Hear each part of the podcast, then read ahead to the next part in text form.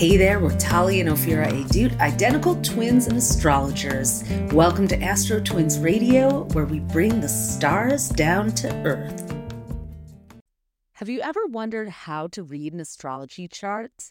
I'm Tali of the Astro Twins, and this episode will give you the three fundamental steps you need to start reading charts.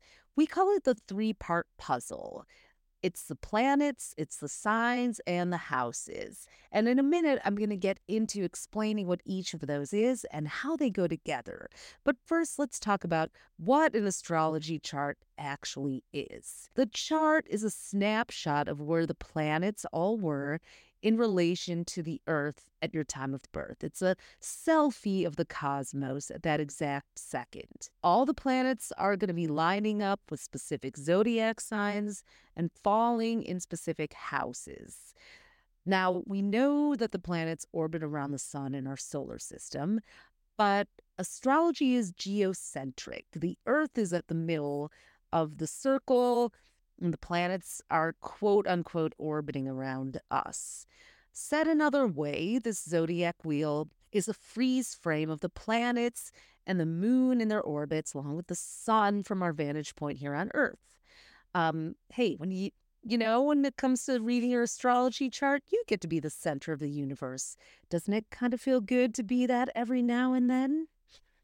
Well, to cast a free chart, which you can do on our website at astrostyle.com slash birth chart, you will need your time, date, and place of birth.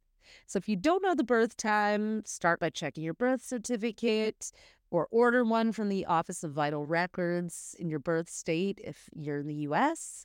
And if that doesn't yield a birth time, you may have to resort to some old school tactics like asking relatives who are there to get as close of an estimate as possible.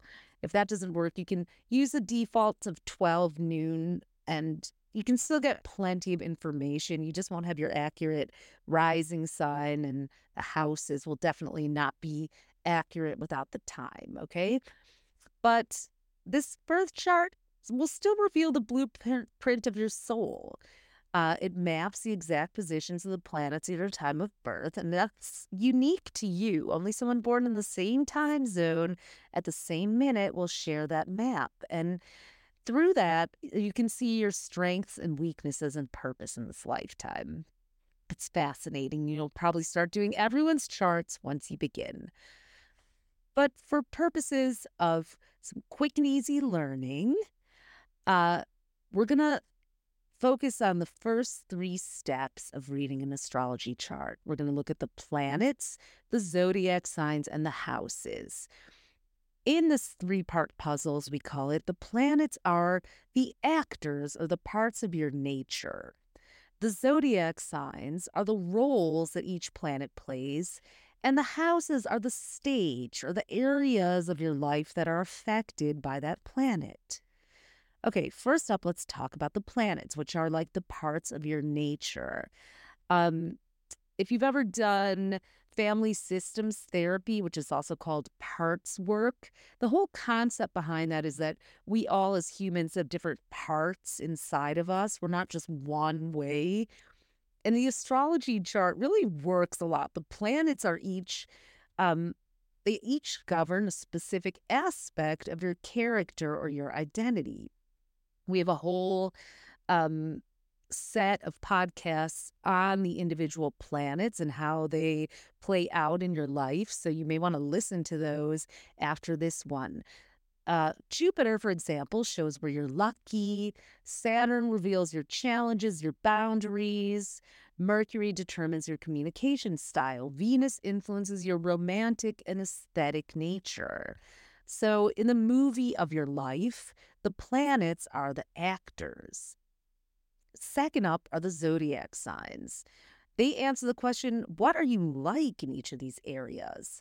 So, when you were born, each one of these planets was visiting a specific zodiac sign.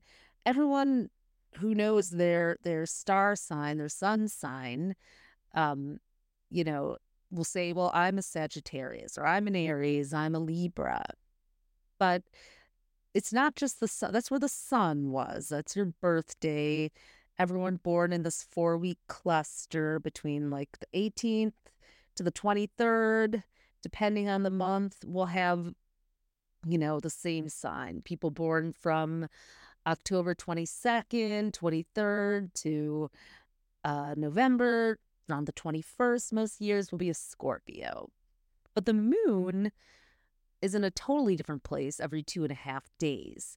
Mercury changes every three weeks, Jupiter every year. So your unique chart takes into account every single one of those planets. And again, there's so many different ways that they can all come together that the likelihood of finding someone who has the exact same chart as you, I don't even have the exact same chart as my twin sister.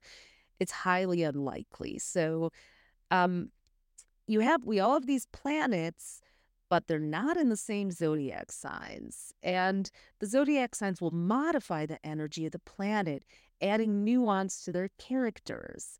Um, let's see, Saturn is the the serious authority figure. Well, in Taurus, it might be a high school principal, whereas in Sagittarius, it could be a monk meditating in a mountain, for example. So the zodiac signs determine the roles um, that the actors, aka the planets, will play, or the costumes that they wear.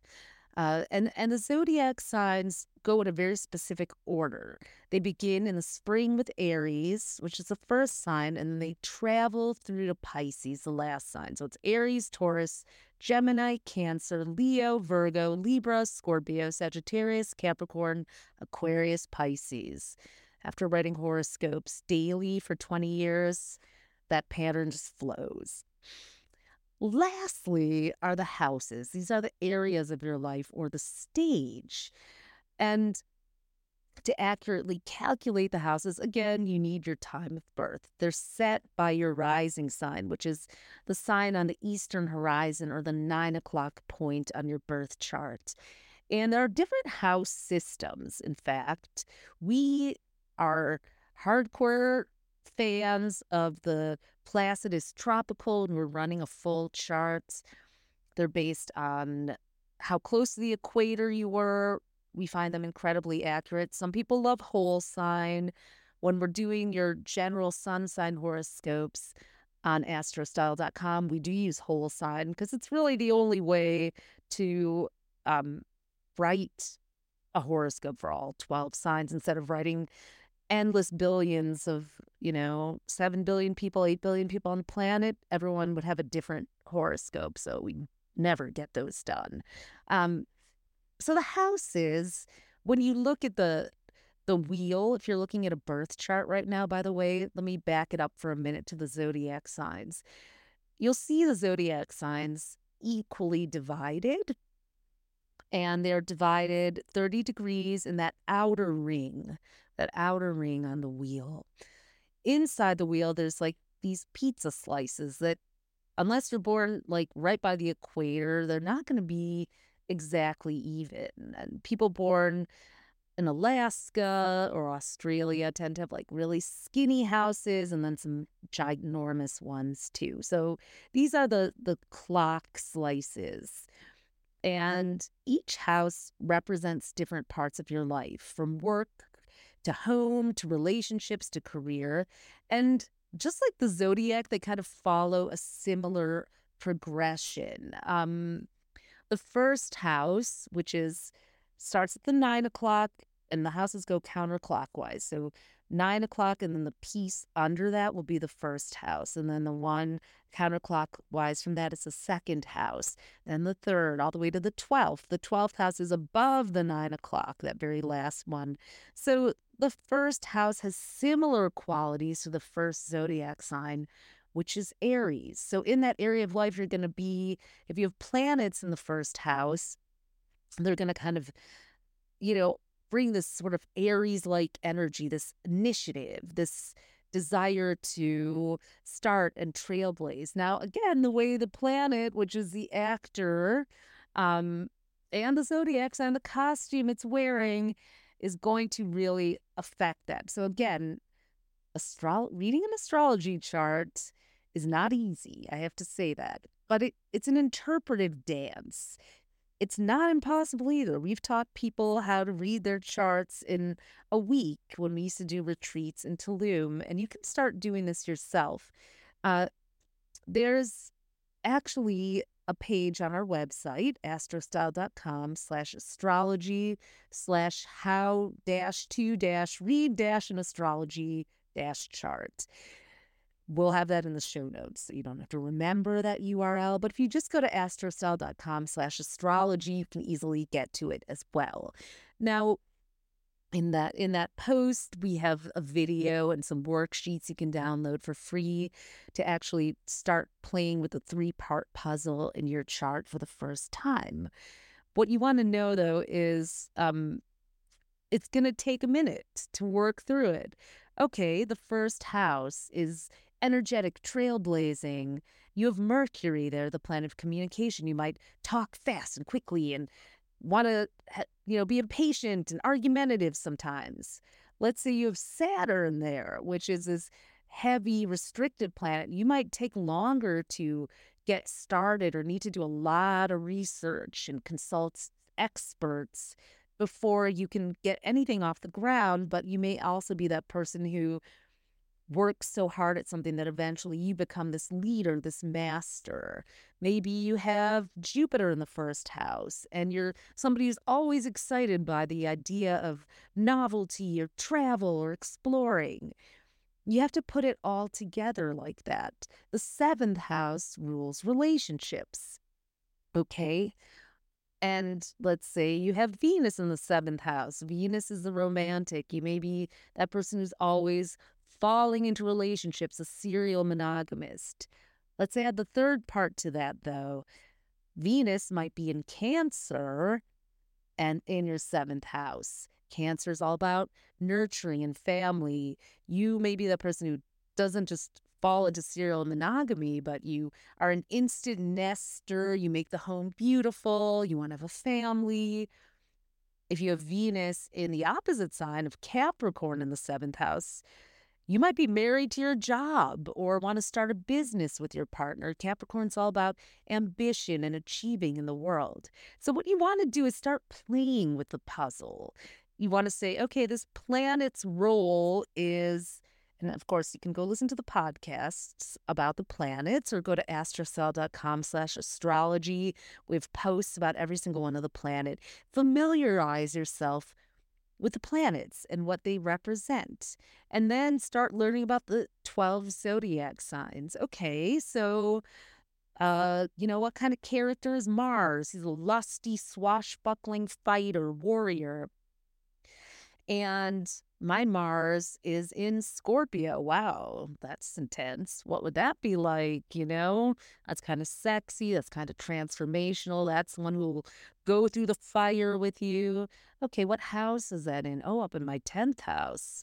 Well, that may really apply to my career, or I might be very goal oriented. Now, I can whiz through that quickly because I understand the planet signs and houses. The good news is you can go to astrostyle.com slash astrology.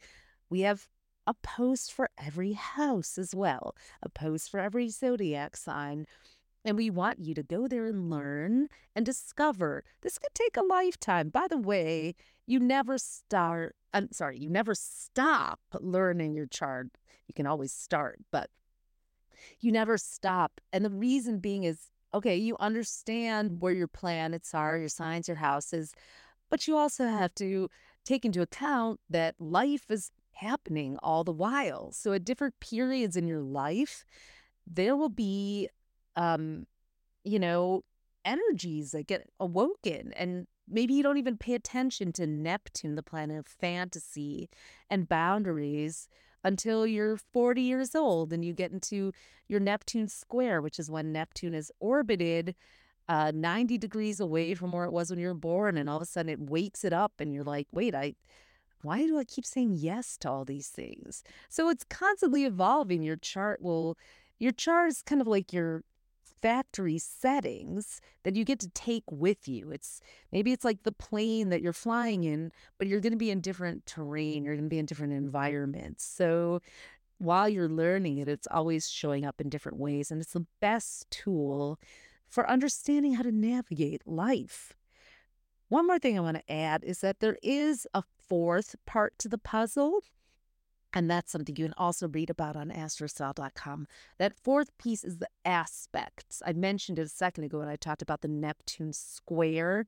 The aspects are the seven angles, these seven critical angles that planets will form with each other.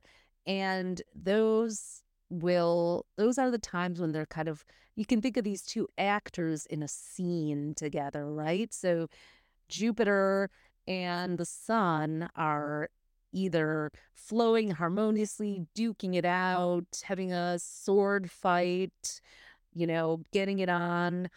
It depends on the angle, and there's seven of them that uh, that are based on geometry. Astrology is very mathematics. So once you master the three part puzzle, we also have a lot for you to learn about those. Another fascinating layer. All right, Astro Geeks. Hope this gets you started and set on your journey to unlocking the magic of the three part puzzle.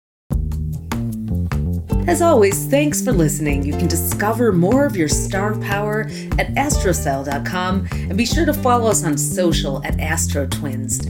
Join us next time for more cosmic fun.